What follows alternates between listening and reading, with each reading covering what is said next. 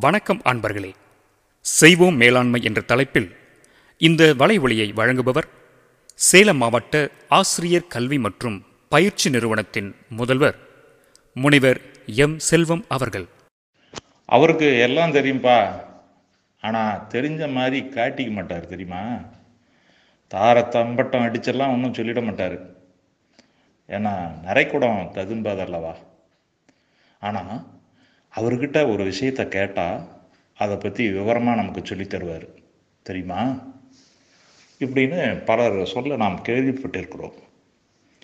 ஒருவர் கையாளக்கூடிய பணியில் அல்லது வேலையில் அல்லது அவருடைய தொழிலில் அவருக்கு ஏற்பட்ட அனுபவங்களே அவருடைய அறிவாக மாறுகிறது. அந்த அறிவானது அவருடைய பணியை எளிமையாக்கவும் சிறப்பாக பணி செய்யவும் அவருடைய தொழிலை விரிவாக்கம் செய்யவும் அவருடைய வாடிக்கையாளர்களை ஈர்க்கவும் வெற்றிகரமாக வியாபாரம் அவர் செய்யவும் அவருக்கு அவருக்கே தெரியாமல் அந்த அறிவு உதவி வருகிறது. அதாவது இந்த அறிவு அவருடைய சொந்த அறிவாகிறது. இதை ஆங்கிலத்தில் இன்ஃபார்மல் நாலேஜ் அல்லது பர்சனல் நோ ஹவ் என்று சொல்வார்கள்.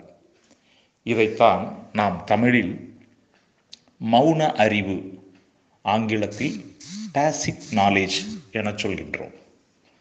ஒருவருடைய அறியாமை இக்னோரன்ஸ் அவரை விழிப்புணர்வு பெற தூண்டுகிறது. ஒருவர் பெற்ற விழிப்புணர்வு அவேர்னஸ் அவர் செயலை சிறப்பாக செய்ய உதவுகிறது. நடைமுறையில் உள்ள சிக்கலை தீர்த்து பெற்ற புதிய அறிவானது அவருடைய புதிய பழக்கத்திற்கு வழிவகுக்கிறது. ஒருவருடைய முழு உளக்காட்சி பர்ஸ்பெக்டிவ் இரு பொருட்களையோ அல்லது தேவையான ஒன்றை இணைத்தோ ஒரு நடைமுறையை சிறப்பாக செயல்பட வைக்கிறது. ஒருவருடைய நம்பிக்கை பர்சனல் பிலீஃப் ஒரு புதிய பொருளையோ அல்லது சிறப்பான வழக்கத்தையோ தோற்றுவிக்கிறது. ஆக மொத்தத்தில் ஒருவருடைய அறியாமை இக்னோரன்ஸ் விழிப்புணர்வு அவேர்னஸ் நம்பிக்கை பிலீஃப் அனுபவம் எக்ஸ்பீரியன்ஸ் உளக்காட்சி பர்ஸ்பெக்டிவ் போன்றவை அவருக்கு ஒரு புதிய அறிவை உருவாக்குகிறது. இந்த அறிவை பர்சனல் நோ ஹவ் அல்லது இன்ஃபார்மல் நாலேஜ் அல்லது மௌன அறிவு அல்லது டாசிட் நாலேஜ் என சொல்கின்றோம்.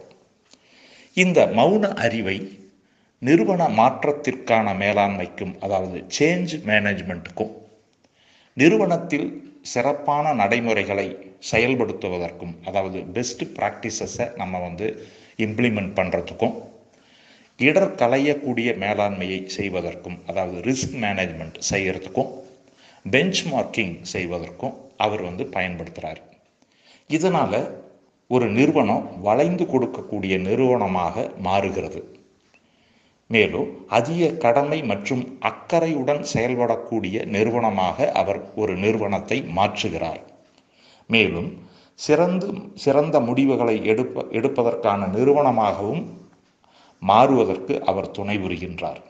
மேலும் நிறுவன வளங்களை சிறப்பாக பயன்படுத்துவதற்கும் மேலாண்மை செய்வதற்கும் அவருடைய மௌன அறிவு நிறுவனத்திற்கு உதவுகிறது. எனவே ஒவ்வொரு பணியாளரிடமும் உள்ள மௌன அறிவை நாம் தெரிந்து கொள்ளும் போதும் அதை நிறுவன வளர்ச்சிக்காக பயன்படுத்தும் போதும் நிறுவனம் சீர்பெறும் என்பதை சொல்லத்தான் வேண்டுமா? நன்றி அன்பர்களே. இதுவரை நீங்கள் கேட்டுக்கொண்டிருந்தது செய்வோம் மேலாண்மை. தொடர்ந்து காத்திருங்கள். அடுத்த வலை ஒளியில் சந்திப்போம். நன்றி.